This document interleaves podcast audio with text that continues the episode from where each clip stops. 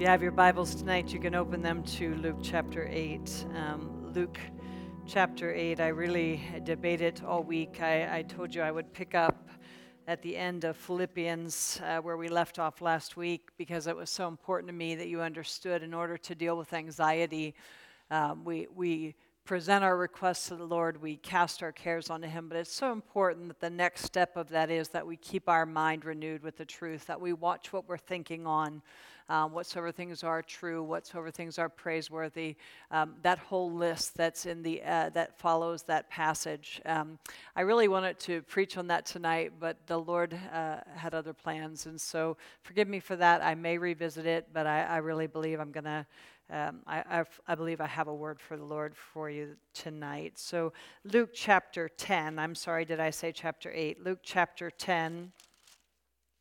I'm going to just uh, read a few verses, verses 38 through 42. Now it happened as they went that he entered a certain village, and a certain woman named Martha welcomed him into her house. And she had a sister called Mary, who also sat at Jesus' feet and heard his word. But Martha was distracted with much serving, and she approached him and said, Lord, do you not care that my sister has left me to serve alone? Therefore, tell her to help me. And Jesus answered and said to her, Martha, Martha, you are worried and troubled about many things, but one thing is needed. And Mary has chosen that good part which will not be taken from her.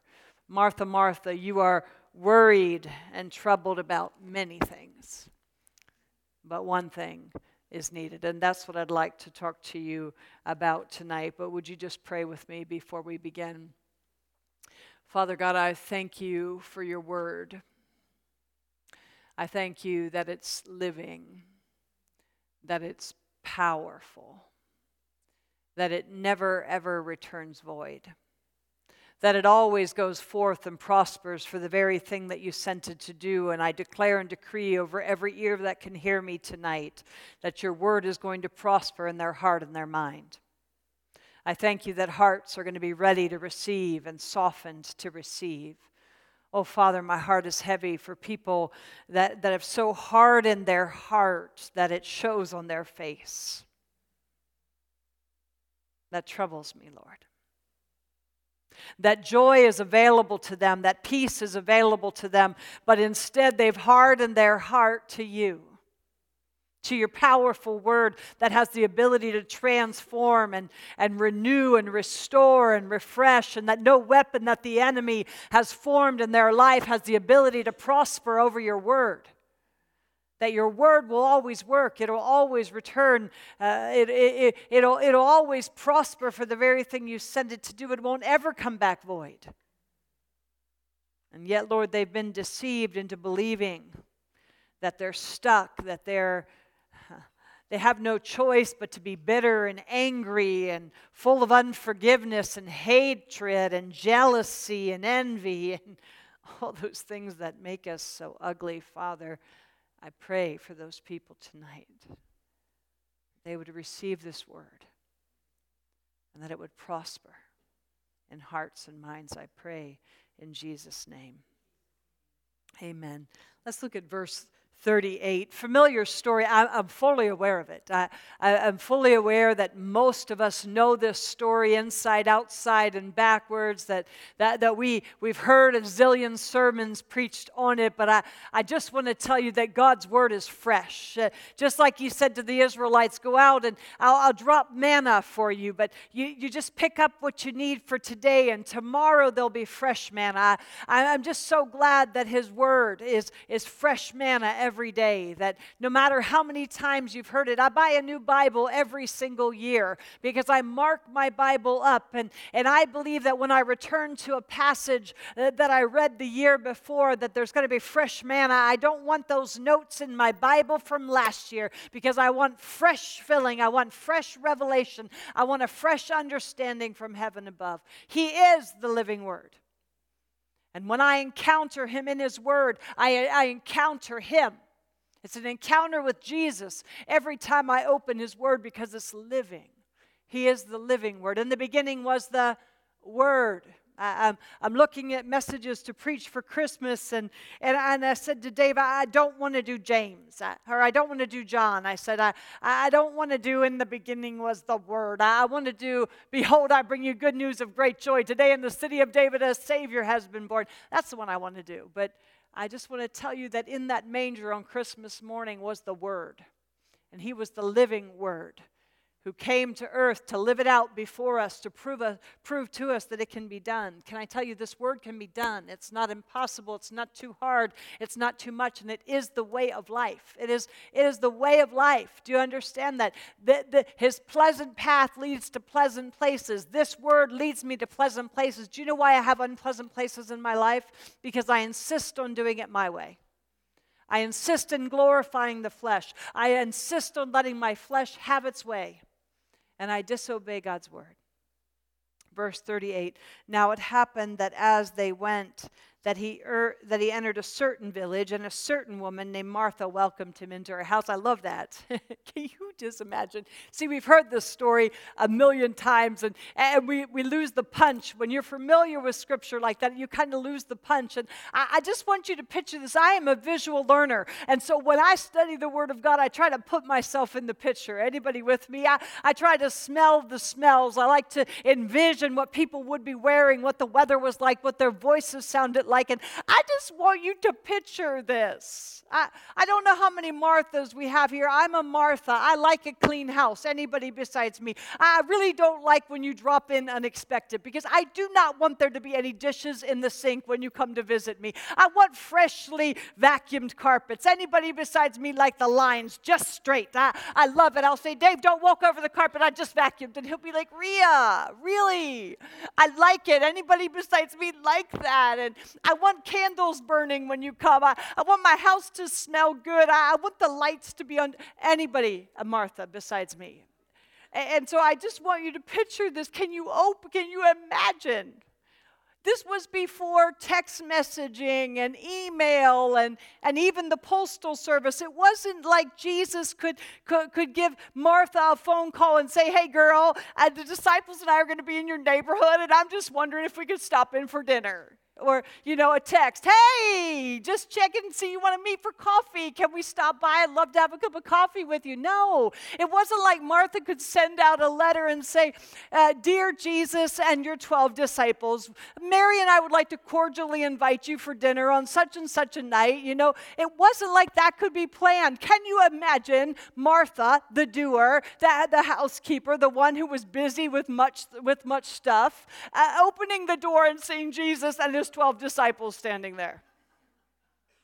I can't even imagine. No wonder she was distracted with serving. She's probably thinking, I can't believe they didn't call. I can't believe my house is a mess. I can't believe the, the floor wasn't swept. I don't even know how, many, how much food I have in the refrigerator. Can you imagine what she must have been thinking? See, we read this story a million times, but I want you to get the punch here. Martha was not ready for this.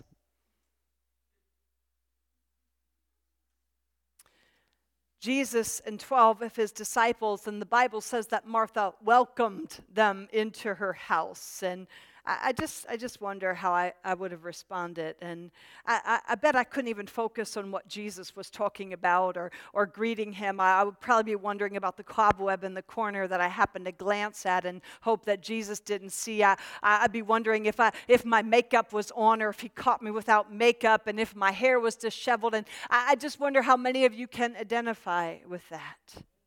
I, I, thought, I doubt very much I would drop everything I was doing and just sit with him and listen. No wonder she was busy with many things. No wonder she was distracted with serving.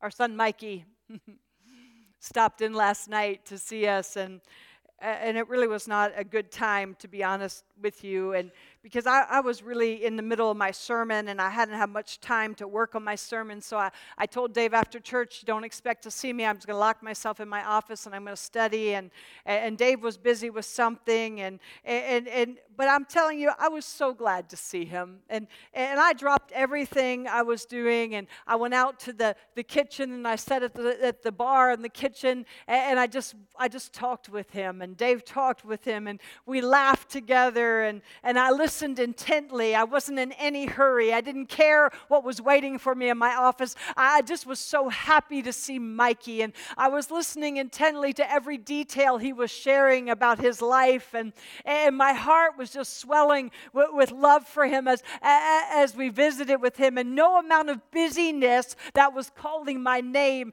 could distract me uh, uh, from Mikey. Nothing was more important to me than spending that moment of time with him. And, and, and I'm just telling you that as I sat with him, I was studying this message and I thought, Jesus, that's what you want for me. You don't want anything to distract me when you call, when you drop in for a visit, but when, when you want me to, to come and sit with you, you, you want me to drop everything and not, not have anything be of more value or more importance than just being with you, Jesus.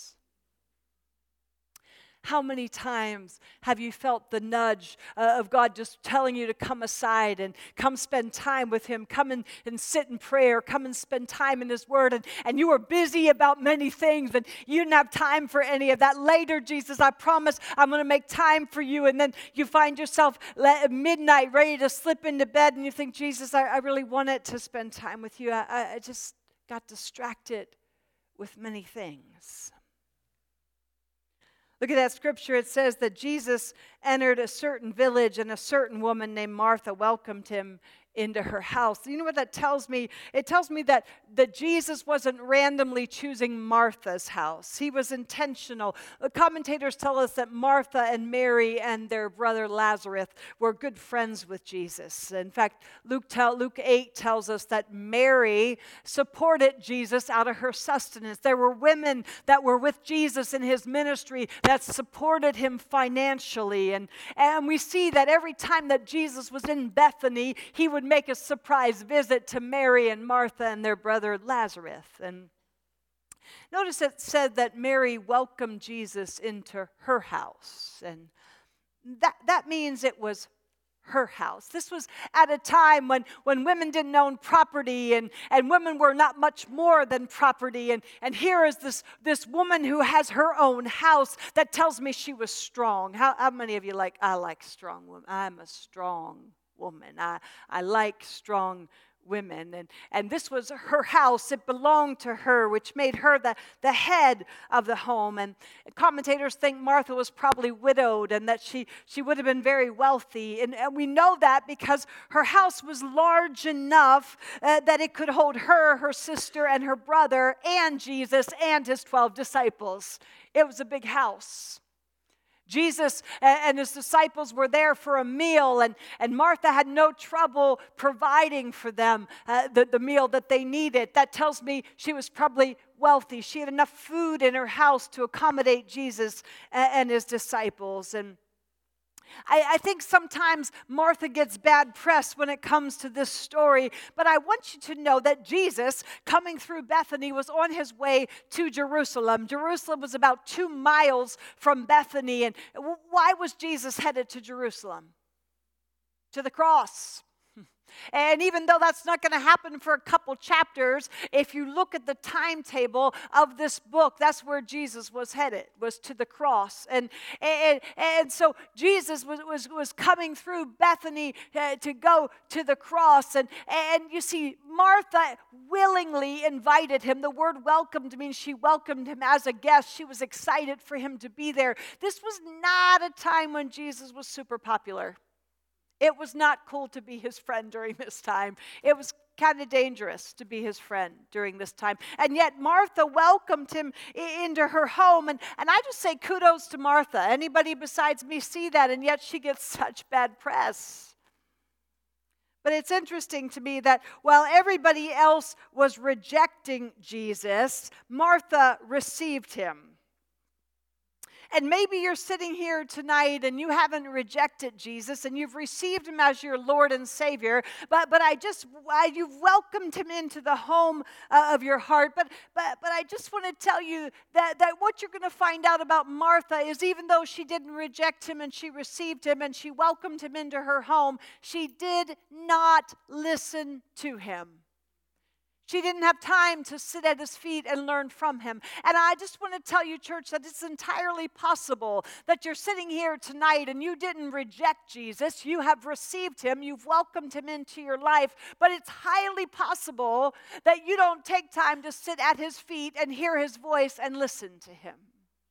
And that's what we're going to see in this story tonight. Verse 39 And she had a sister called Mary who also sat at Jesus' feet and heard his word. Oh, I, am a preacher. I love the word. And I love that Jesus went into that house, and, and, and we can see from that scripture that he immediately began to do what he came to do. He, he immediately, he didn't go in and say, Hey, Martha, what's for dinner? He didn't have small talk, you know, I'm on my way to the cross. He didn't have to do any of that. He, he sat right down and began to teach. And we know that because Mary was sitting at his feet. And uh, remember, he's on his way to Jerusalem. He knows the end is near. And he is going to make the most of every opportunity because he understood that time was short. And I want to ask you a question tonight Do you understand that time is short? It's short. I, am here to tell you, I believe with every ounce of my being that time is short. And even if it wasn't, life is a vapor. It's here today and gone tomorrow. It at best is short in your life. I, I was reading uh, a scripture this week from Ephesians 5 15 and 16. It says, Be very careful then how you live. Oh, somebody say, Be very careful. Be very careful then how you live. Not as unwise, but wise, making the most of every opportunity redeeming the time because the days are evil. Can I tell you, every opportunity we have, we should make the most of it.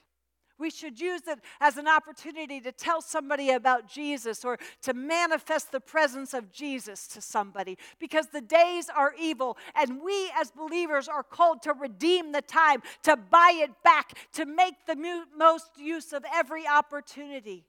And Jesus knew that. And he didn't waste any time. He sat down to preach. And the Bible says that Mary sat at his feet and heard his word. The fact that she sat at his feet is a big deal because uh, you see, at that time, Jewish men, uh, it would have been shocking for them to see a woman sitting at a rabbi's foot because it, rabbis did not have female disciples. Girls did not receive a formal education. But I love that my Jesus shatters every cultural norm. I love that he breaks through everything that the world says a woman should be. And he is the greatest liberator of woman, women that there, there was. And I love that he did not forbid Mary from sitting at his feet, rather encouraged it. The Bible said that Mary sat to hear, which denotes she paid close attention to him. That place at his feet, that's the place of a disciple. It says that, that Mary was being discipled. She took the position of a discipler or of a disciple. Matthew Henry says, Our sitting at Christ's feet when we hear his word, listen to this, signifies a readiness to receive it and a submission and entire resignation of ourself to the guidance of it. Can I ask you, when you sit under His Word, do you have a readiness to receive it? Do you have a willingness to submit to it? Do, do you resign yourself to the guidance of it, or do you rebel against it? Mary was there to learn. Don't miss the fact that it says Mary also was sitting at the feet of Jesus. That word also is important because sometimes we hear this message preached and we think that Martha was the only one that was doing the work. And, and that also is there, commentators say, because what it means is that Mary was serving. but she was also sitting at the feet of Jesus. You see, Mary knew where the priority was. Mary knew that the serving could wait, but sitting at Jesus' feet could not. She was making sitting at his feet a priority. I wonder if you make sitting at his feet a priority. The Bible says that, that, that she was sitting at Jesus' feet and she heard his word. That word heard is one of my favorite Greek words. It's akouo. It means to hear and to obey. It means to hear and yield to. It means to yield obedience to the voice. So, how many of you hear Jesus speaking to you and you yield obedience uh, to the voice? That tells me that she wasn't just listening to Jesus' words, she was will- willing to yield her obedience to them. The tense here is really important. It's the imperfect tense, the active voice. the active voice means that, that she made a purposeful decision of her will to hear Jesus. Oh, I love that.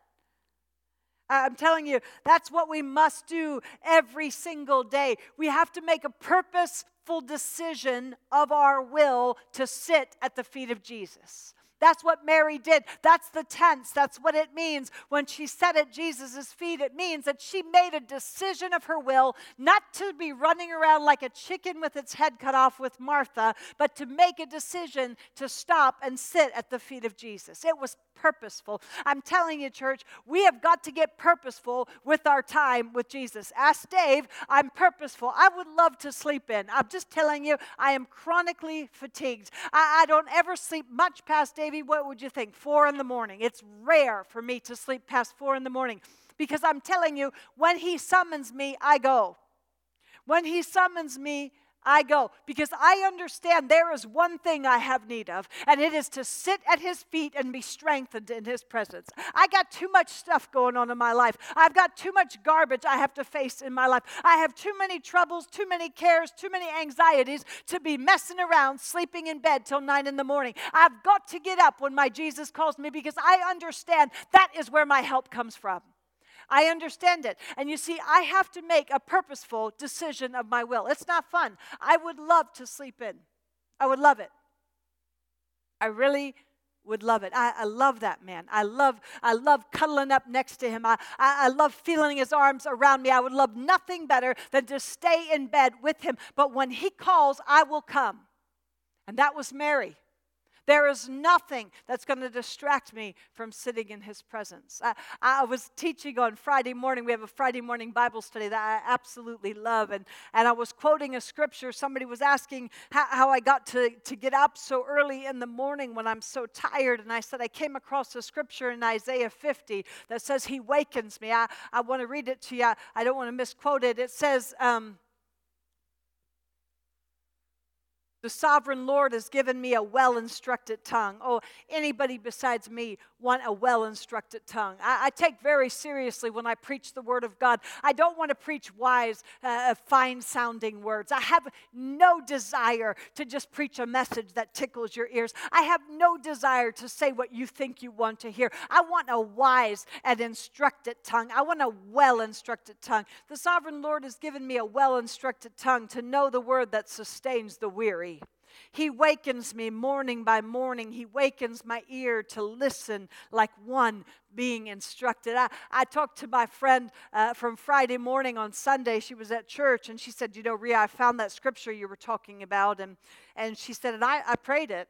And, and, and she said, I said, Lord, you, if you, you know, that's what I said. If, if I, I just said, Lord, if you waken Isaiah morning by morning, you can waken me. I'm asking you to wake me. And, and my friend said, I, so I said it, Ria. I said, Lord, it, you wake Ria, you woke Isaiah. I, I'm asking you to wake me in the morning. And she said, Ria, sure enough, he did.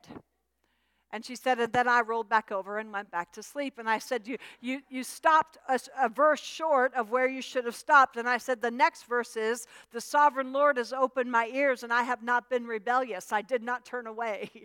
and I'm telling you, that is the key that when He wakens you, when He summons you, that you're not rebellious and you don't turn away. You see, I have a will, but like Mary, I have to be purposeful. I have to be purposeful and set my will to obey Him, to go when he calls. Mary made a purposeful decision to position herself to hear from Jesus, and, and, and she treasured his word in her heart. Martha did not.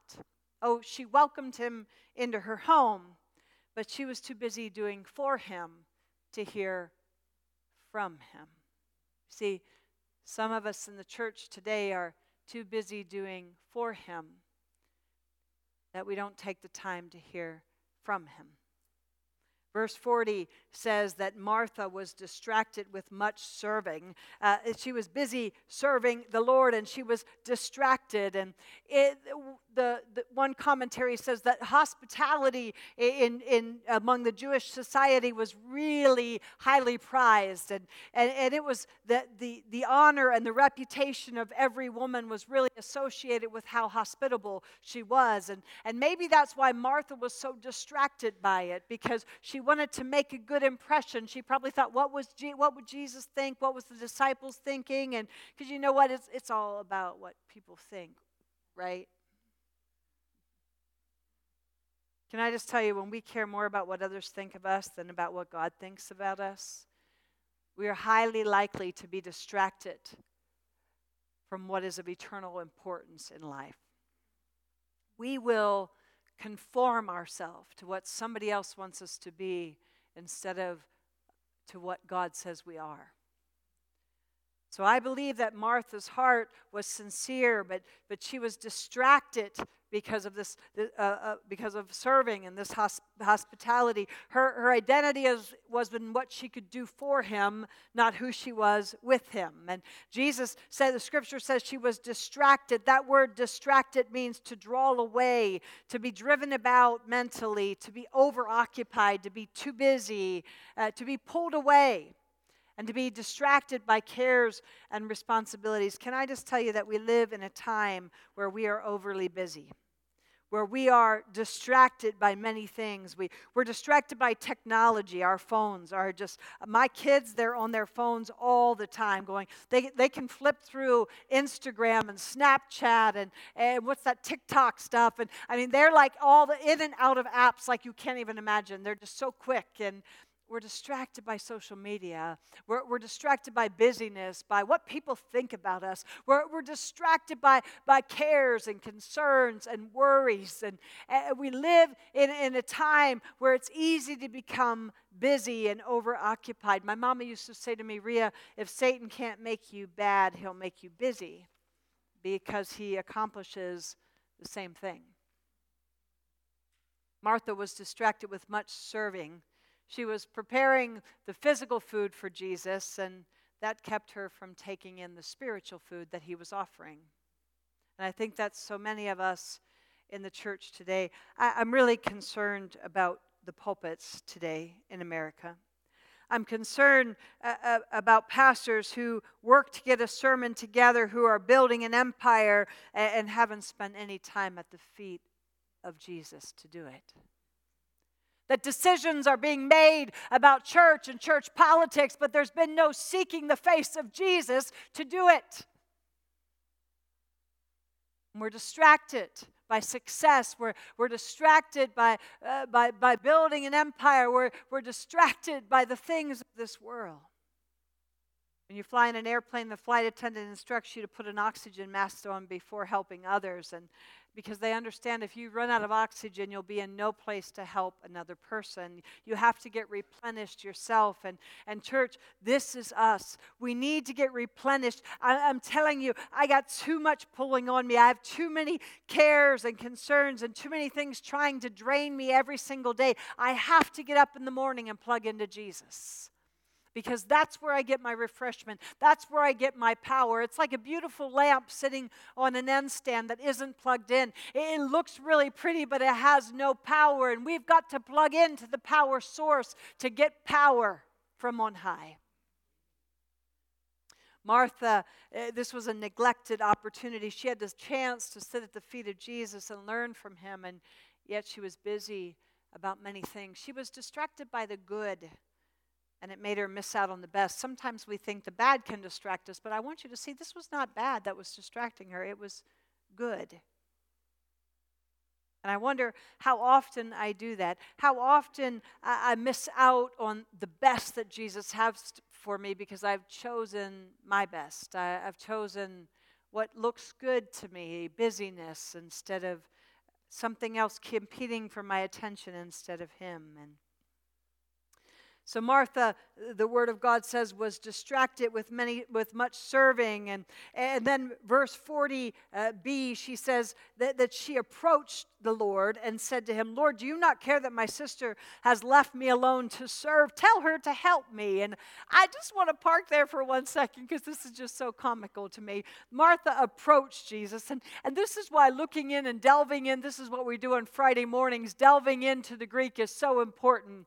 That word approach is so much better than it looks on that page. The, the word approach actually is an explosive act. It, it, is, it really means a bursting in or upon Jesus. And it's, the, it's in the ingressive aorist tense. And, and, and it's, it's, it's the same word that's used when, you know, Gabriel just suddenly appears and says, Don't be afraid. Or the angel of the Lord, bam, appears and they don't know where he came from. Or, um, oh, hmm, let's see, there's another, another one. Um, Oh, I know, the day of the Lord will be like a thief in the night. It's that word as well, where it'll come like that. You weren't even ready for it. That's what this is. Jesus is teaching. He's teaching his disciples. He's got Mary, sweet girl, sitting at his feet. It's a good time. Everybody's listening to Jesus. And all of a sudden, explosive Martha comes bawling, comes, just barreling in out of the kitchen and, and says, Lord, tell my sister to help me. She's not helping me, Lord. Look at what I'm doing for you. And she is not helping me. In fact, the tense that she uses is imperfect active tense. It means she keeps leaving me. She comes in and helps for a little bit, and the next thing I know, she's at your feet again. Can you tell her to help me? Now, this is funny because it's the same Martha that you'll remember this story. When her brother Lazarus was sick, she sent word to Jesus. She knew where he was, by the way, so she knew how long it would take for him to get back. And she sends a messenger to Jesus and, and she says, Tell him the one you love is sick. And she expects Jesus to just run to her rescue, and he delays intentionally where he is two more days. And what happens? Lazarus dies. And so Jesus decides he's going to go to Bethany, and he's coming up over the hill to Bethany, and guess who's running out to meet him? Martha. If you had been here, like I told you, our brother would not have died. Does that just give you a picture of Martha? I mean, can you imagine? Explosive. Ria is what I really like to think. And, and so, can you imagine? I mean, who bosses Jesus around? I just want to know. What kind of woman is this? And then she says, Lord, don't you care? So now she's calling him Lord. Where are my Friday morning people? What's the definition of that word Lord? He to whom a person belongs and who has the power of deciding in your life. Wait a second. You're calling me Lord, and then you're accusing me of not caring, and you're bossing me around. But Lord, he to whom a person belongs and who has the power of deciding. I have the power of deciding in your life, Martha. You don't get to boss me. How many times do we do that? Jesus, can I just tell you how to handle this? And where were you? And do you even care about me? Lord, tell her to help me. Now she's, you know, full of self pity as well. Look at all I'm doing for you, Lord, and nobody's helping me, and woe is me. And, uh, you know, that word help me is very interesting. It means um, to give assistance by sharing a burden, to lend a helping hand. Guess where the only other place that word is used? In reference to the Holy Spirit in Romans 8:26. In the same way, the Spirit also helps our weaknesses. Tell her to help me. No, you have the Holy Spirit. So remember, he's in the middle of teaching. Can you imagine how miserable and growly Martha must have been? You see, that's what happens when somebody's dissatisfied with life. They get miserable and growly and they blame everybody and they are full of self pity and they, they're short tempered and outbursts like that. And that happens when you're not satisfied with life. And see, Mary had learned the secret. She had learned to be satisfied with Christ. It's a choice. Mary's priority was Jesus. She knew that only He could satisfy. That word priority, I looked it up in the Webster's. It means something that is of more importance than any other thing. The thing that needs to be done or first. Can I just tell you, priority is the status which we attach to something uh, that has value to us. Is He your priority? Is spending time with Jesus your priority? It needs to be. Because if you're miserable, if you are, are nasty and unkind, I'm telling you the place to deal with that, the place to find satisfaction, even when all hell is breaking loose in your life, is at the feet of Jesus. It's interesting. I, I read a scripture in Ezra this week, Ezra chapter 7, verses 9 through 10. As much as I've read the Bible, I've never seen this one before. It's talking about Ezra, and it says, The good hand of the Lord was upon him. Anybody besides me want the good hand of the Lord to be upon you? And the good hand of the Lord was upon him, and then it explains why, stating that he had firmly resolved to study the law of the Lord and to practice it. He had firmly resolved to study the law of the Lord and to practice it in his life. Therefore, the hand, the mighty hand of the Lord was upon him. You see, Ezra determined to make God's word the priority in his life. Mary had determined to make God's word the priority in her life. And, and, and they, Jesus is saying, This is what is needful, Martha. This is what you need to make my word the priority in your life. Then you're not going to be troubled and worried about many things. Then you're not going to be distracted. Then those things in your life will not have power to make you growly and nasty. You make my word the priority in your life. Martha, I'm sure, thought she was just being responsible. After all, they were entertaining Jesus. When I wrote that and typed that in my notes, I, I grieved. I didn't mean to type that word, it's just what, what came out. And they were entertaining Jesus. I, I like to entertain. I, Dave and I like to have people in for dinner. And, but when I typed it, the Lord said, Do you entertain me? Just entertain me in your life instead of depend on me for your very being. Is your Christian walk about entertaining me and making it look good? Is it just an act or is it the real deal? Are you real in, in, in your belief and your love for Him? Say, well, Ria Martha had the responsibility to feed Jesus and his disciples. I, I, I like that, but Joseph Exell says Jesus would rather feed than be fed. He wants to feed you at his feet, he, he wants you to soak up his word. So Martha says, Can you tell her to help me, Lord? And Jesus, he just such a tender response. Look at it in verse 41 Martha, Martha. I can just imagine him taking her hand. Martha, Martha. You are worried and troubled about many things. Notice it's not you're worried and troubled. See, I, I preached this sermon a million times. I've never seen this. It's not that you're worried and troubled about serving.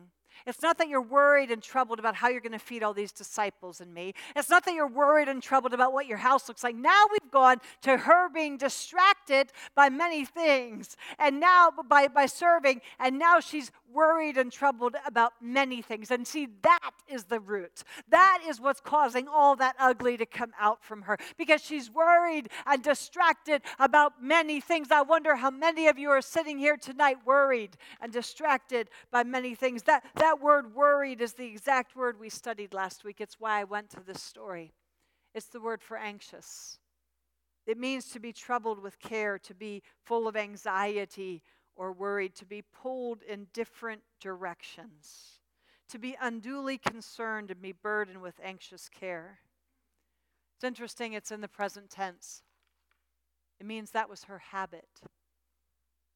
She was a nervous Nellie. She was an anxious Anne. She Anxiety and worry was the thing that dominated her life. And I wonder how many of you are sitting here tonight and anxiety and worry dominates your life. It harasses you, it torments you. And I can tell you that my Jesus does not want you living in that place, but the solution is at his feet.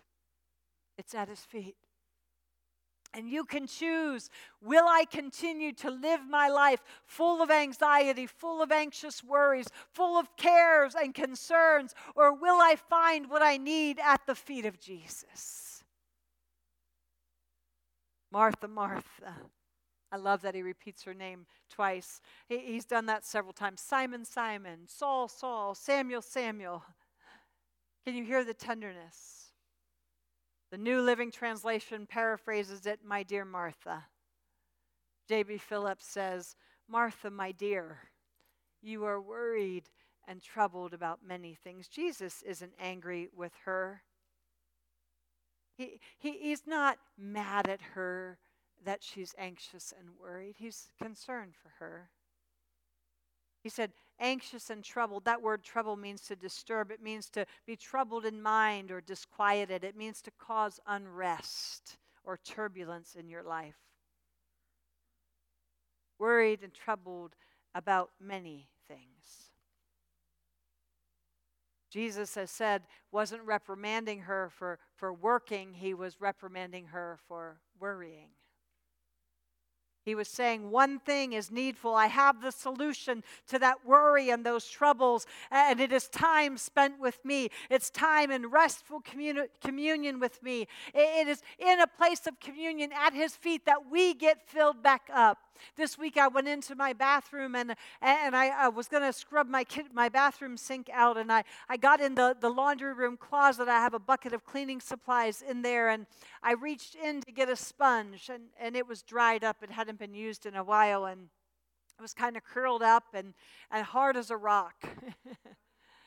and, and I went to just like scrub off the counter with that sponge. Eh, yeah, that didn't work. Because, because you know, for that sponge to really fulfill its purpose and to be usable, it has to be drenched in water. It has to be, be marinated in that water until it gets full and, and then it can be really used for its, its purpose, the purpose it was created for. And, church, as I held that sponge in my hand, I thought about this message and I thought about how many of us are dried up and, and, and we're just curled up in a ball, some of us with anxiety and worry and fear. And some of our hearts are hardened as hard as a rock. And, and Jesus is holding you in his hand and, and he's like, uh, this, I have a solution for this got to be drenched in the water of my word. It's got to marinate in my presence and get filled up. And in that place, you can return for your, to your place of usefulness, to your place of purpose. Martha, Martha, you're worried and concerned about many things. Uh, Matthew Henry says the many things she was troubled about were needless while the one thing she neglected was the needful thing. You're worried and troubled about many things, but one thing, he says, is needed. One thing is needed. Can I tell you, we read, uh, uh we studied the the parable of the sower and the seed a number of months ago, and, and, and we read about how the cares and the concerns of this worry will this world will choke out the word. Remember, the sower sows the seed, it's received, and the, the, the seed starts to sprout up, but then the cares and this concern choke out uh, that, that word. And that's what happens when God speaks a now word, a ready word into your circumstances, and He talks to you about your son or your daughter or your marriage or your finances or your health. And, and you get a now word, a ready word from His word, and it begins to just take root in your heart. And you think, yes, I can do this. I can face another day. I can believe God's word over the natural. And then all of a sudden, you get another bad report, and you start to believe that report, and the cares and the concerns of this word just choke out that word. Martha, Martha, you're concerned and worried about many things, but one thing is needful to, for you to hang on my word, for you to not let go of my word, for you not to let those cares and those concerns choke out the truth of my word. What are the cares and the worries that distract you from your time with Jesus? What are the worries and the anxieties that distract you from being with Jesus? There's one thing that's needed. What's your one thing? What is the one thing that you think, if I just had this, I wouldn't be concerned? If I just had this thing, I wouldn't be anxious all the time. If I just had this thing, I could just be with Jesus more and I wouldn't have to worry about all this stuff. What is your one thing that you think you need? That your husband would love you better? That your wife would be sexier, prettier. They had more money in the bank, a nicer house, a nicer car, a better job, that you had a child, that you didn't have a child. what is the one thing that you think you need to finally make you happy? Can I tell you, it's a lie from the pit of hell because only Jesus. I have a testimony like I have because I looked everywhere else for the one thing that could satisfy, for the one thing that would meet my needs, for the one thing that could finally make me happy, for the one thing that could finally make me content and let me save you a whole lot of pain and heartache. Only Jesus. I checked every place else. Only Jesus. If you could find peace, if you could find happiness, if you could find joy and contentment in anything other than Jesus, I, my friends, would have found it. Let me save you a whole lot of pain and heartache. Only Jesus. He says, Martha, there's one thing that's needed. That word needed is that's necessary, that it actually means duty or employment, it means business. There's one thing that's needed, and Mary has chosen it. And that word chosen means she made a choice. It means to pick out from many. It means I had other options, but I chose Jesus. I had other options, but I chose to sit at his feet. I had other options, but I chose to hang on his word. I had other options, but, but I exhausted all of them and decided Jesus was the one. It's a choice. Every single morning for me, it's a choice to choose Jesus over all the other distractions, to make Him the priority and not the things that are clamoring for my attention. What has chief place in your thoughts and in your cares? What is the distraction in your life that keeps you from Jesus? What are you preoccupied with? What's the thing that keeps you from the feet of Jesus? He invites you to come, He longs for you to come. But you've got to choose. It's an option, it's a choice. And He waits for you to choose it. Hmm, there's so much I, I want to talk to you about, but I, I, I won't. But let me just tell you a story before we close. My kids are all over the United States, and I, I love my grandchildren so much, I can't even tell you. And and I live for the holidays when they're all together. And, and, and our daughter, who lives in Atlanta, has, I have to share every other year holidays with her in laws. And, and so this was my Thanksgiving, and, and I'm super excited about seeing Mason and, and, and Brooke and uh, Steve. And I, Tyler and Betsy can't come down from Minnesota because they're having the baby, and so we we had a small, you know, the kids that are coming. Uh, Christy can't come in from Colorado, and so I was like living to just see Brooke and Steve, and and you know the boys are here, and and then Mason would be coming, and so I I mean I I started planning. I was buying where were we, Leslie? Months and months ago, I bought Thanksgiving plates, and I, I'm I'm super excited. My family's all going to be together, and and Brooke and Steve are they're they're buying they're building a house right now and just, I love to be with them. I'm just, I love it, and I miss them, and and I know they miss me, but they're busy with their life. You, you know, life is busy, and they're all working. They all have families. They all have busy lives, and and, and I live to see them. I, I love to be with them, and I look so forward to it. And we we got no we got they got a, notified this week that their house is closing the Monday before Thanksgiving. And so Bricky called me and she said, Mama, I know this is going to hurt you, but she said, Would you just understand if we didn't come for Thanksgiving this year? My heart just broke. I was just like, No. What if I said no? what if I pouted? What if I cried? Would that make it better? and and I said, No, darling, you need, you need to do what you need to do. I don't blame you at all. I understand you have a new house, you want to move into it. I would want to move into, I get it. But man, my heart, I just wanted to say, doesn't matter. We're coming anyway because we want to see my mommy. I want to see my mom. I want to be with my mom. That's what I wanted her to say. But she chose differently. I was thinking about that this week as I was studying this, and I thought, I get it. I know that Jesus gets when I'm busy. I know that he gets that other things are pressing for my attention. But I just wonder if, like me, he just wants us to choose him. He just wants us to say, You're the priority. I'm coming. I had a call from Brookie. She said, You know what? We decided we're coming for Christmas. We're going to trade with the in laws and we're going to go there Thanksgiving and to you Christmas. And I was like, I got a better deal. But it wasn't until I reconciled it and said, it's going to be okay. And can I tell you that every moment of the day, He waits for us to choose Him? He nudges us to come aside to pray. He, he nudges us to, to just pick up His word and study because He so wants to speak to us. He so wants to minister life to us. And, and what He sees is that we choose something else, something inferior when we could have his superior presence. And I can hear him say, One thing, Ria, is needful. Just one thing. I know you think that thing is needful. I know you think that thing is going to satisfy. I know you think your, your attention is better spent there, but there is one thing, child, that is needful, and it's you spending time with me. My mama used to say to me, Ria, put yourself under the spout where the glory comes out. And every morning, when I get up and my house is still dark and I go down and I sit before the fireplace with the Lord, there's nothing more holy in my life and in my day than that time.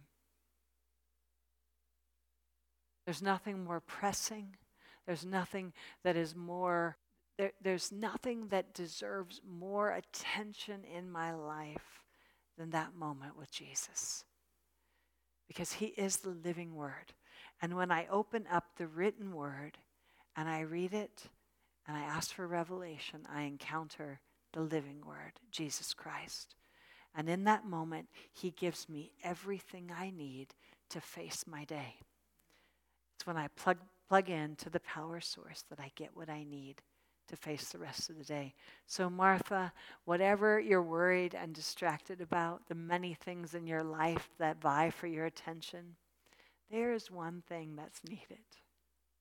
And I promise you, I promise you, you'll never regret making that choice. But it is a decision, an act of the will to choose it. So we're continuing in our series of how to walk in victory, how to live a victorious Christian life. I promise you, this is the biggest secret of all. I really want to be mindful of time. I'm trying to get you out every week at 8, but I, I really felt uh, we were in pray, praying this tonight in the back room, and I really felt like I had just a strong word from the Lord. I really feel like bondages tonight are going to be broken. I really feel like the, the Spirit of the Lord, there's a, there's a uh, I really believe that there's a strong anointing for breaking addiction tonight. I, I've been asking the Lord for it. I really believe He's going to do it. Um, and, and, so if you need to leave, please I just ask that you leave quietly. You won't offend me at all. I don't care. Um, but if you want to stay, I want to pray for, for people. I especially want to pray. I believe that anxiety is plaguing the nation. And that should not be. We have a God of who's a God of all peace. He wants his people to live in peace, free from anxiety, free from worry, free from distractions and cares. So we spent a couple weeks talking about casting our cares and leaving our anxieties and our worries with Him. And, and, and I would be remiss if I let you leave without praying for you to have those things broken off of you. I, I just believe, I'm just telling you, with every ounce of my being, I believe that He's the same yesterday, today, and forever. We have dumbed down church to a place where we can understand God and, and you know, He works in our timetable and in our comfort. That's not who He is. He is the same yesterday, today, and forever. Yesterday, he laid hands on blind eyes and he made them see. He, he took a lame leper, uh, uh, he, he made lame legs walk, and, and leper skin be made white as snow. He, he took a demoniac who was possessed and he set him in his right mind and took a woman plagued by demons and set her free. He took an ear that was cut off and one touch and it was mended again. And the Bible I read, I, I, don't know about the one you're hearing preached anymore, but the Bible that I read says that He is the same yesterday, today, and forever, and that He does not change. So that's the same God I serve. That's the same God I preach. That's the same God I, I, I, I believe in with all of my heart.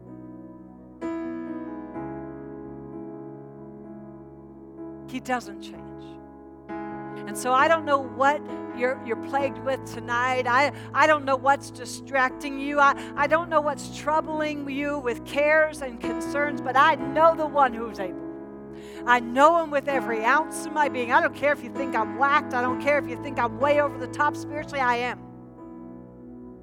And I am not ashamed of the gospel of Jesus Christ because it is the power of God unto salvation, unto deliverance.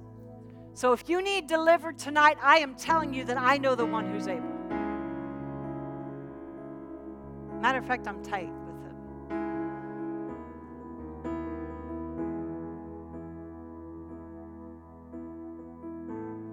Eye is not seen, and ear has not heard what God has in store for those who love him. You see, I'm just tired of a powerless pulpit. I'm tired of a powerless body of believers. I am tired of the enemy getting, getting the front row seat and, and Jesus' followers taking the back row. It is time, church, for us to begin to rise up and be all that He called us to be and to do. Kingdom advancers and world shakers. That's what we're called to do.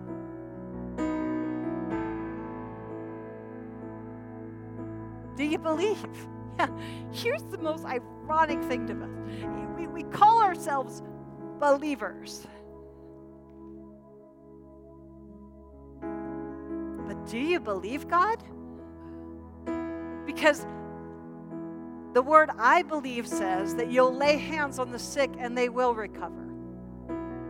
Not they might. Peace I give to you. My peace I leave with you, not as the world gives. That's the God I believe. The one who says you're more than an overcomer in Christ Jesus. The one who says he, he, he ever leads to, to lead you into victory and not defeat. That you are triumphant in Him. That you don't have to be anxious about anything. That the peace of God, which transcends all understanding, will guard your heart and mind in Christ Jesus. That you shall not be in want, because He is your shepherd. That He'll lead you beside still waters. He'll restore your soul. I don't care who messed up your soul, I don't care what was done to you. I know who your healer is. See, we've got to stop agreeing with the enemy. You are more than an overcomer in Christ Jesus. The old is gone, the new has come. You're not who that little girl that got abused, that got neglected, that got abandoned, that got rejected. You are more than a conqueror in Christ Jesus. Rise up, O church. Rise up. Do you believe God? So, Father, I believe you.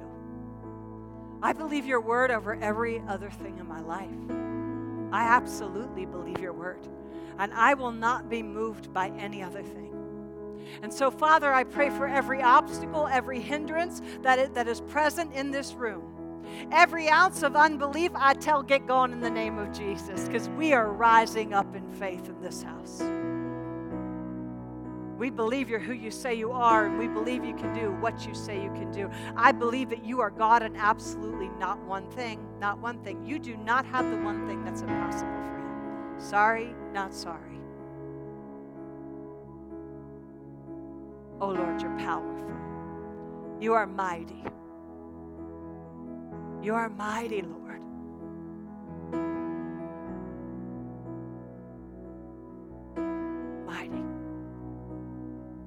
You're our deliverer.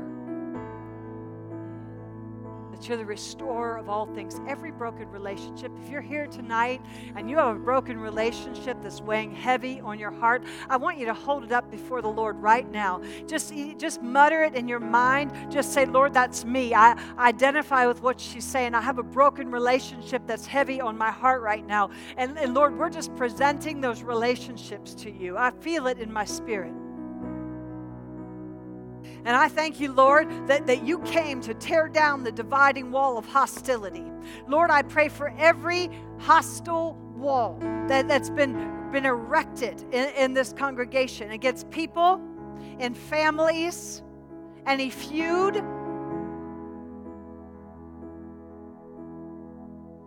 I tear it down in the name of Jesus. I pray, Lord God, that you'd begin to demolish those walls in the name of Jesus. I pray for eyes to begin to see things clearly through your eyes, Lord, not through their wound, not through their hurt, not through their abandonment or their rejection, but through your eyes, Lord. I pray for every heart that's been broken in this room, words that have been said, words that have been spoken over them lies that have been believed as truth. Lord, I demolish them in the name of Jesus. I silence those lying spirits in the name of Jesus, and I speak the truth of who you say they are over them that they are more than a conqueror, that they are precious, that they are fearfully and wonderfully made. They are created in your image and in your likeness. They are precious and valuable.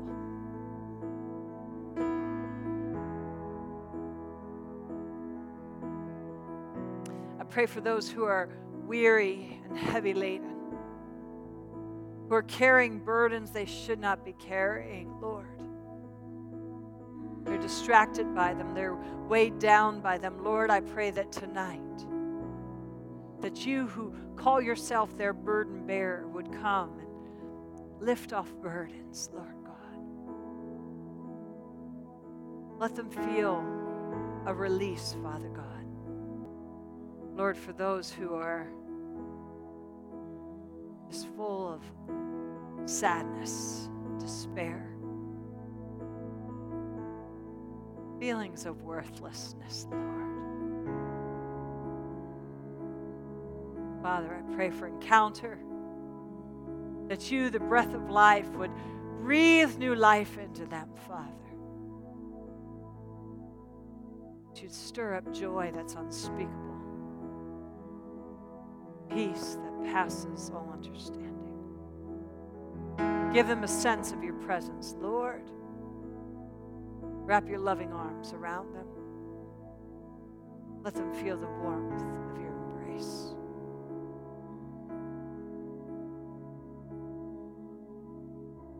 Lord, for those who are full of regret, full of shame, Lord. One of my favorite scriptures is that you are the lifter of our head.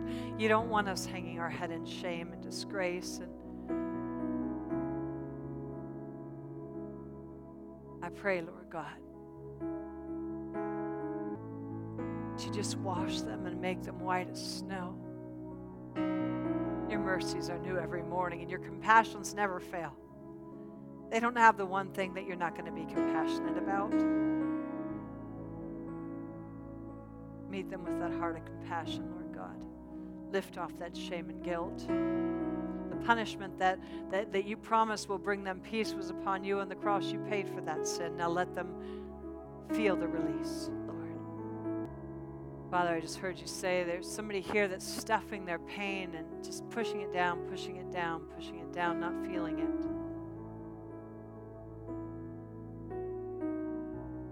You don't want them doing that anymore, Lord God. That's not the solution to push it down. I pray, Father,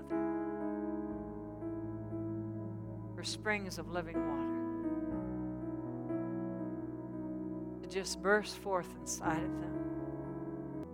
Springs of life, Father, to push all of that out. All that they've pushed down, all that they don't want to look at, Lord God, that you, Jehovah Rapha, the Lord their healer, would just touch their heart, Lord God, and bring healing and wholeness in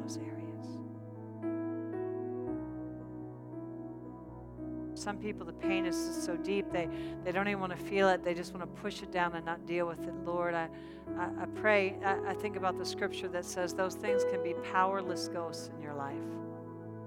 They don't have to have power anymore. So, Father, I pray you drain those things of power in Jesus' name.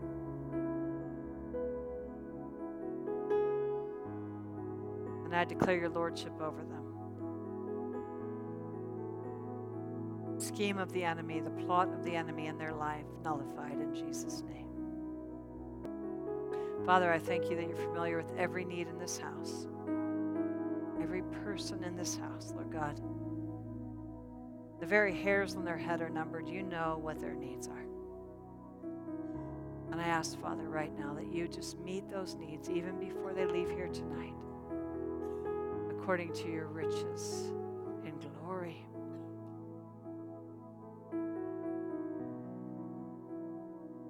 We love you, Lord. And we give you praise and honor and glory in Jesus' name.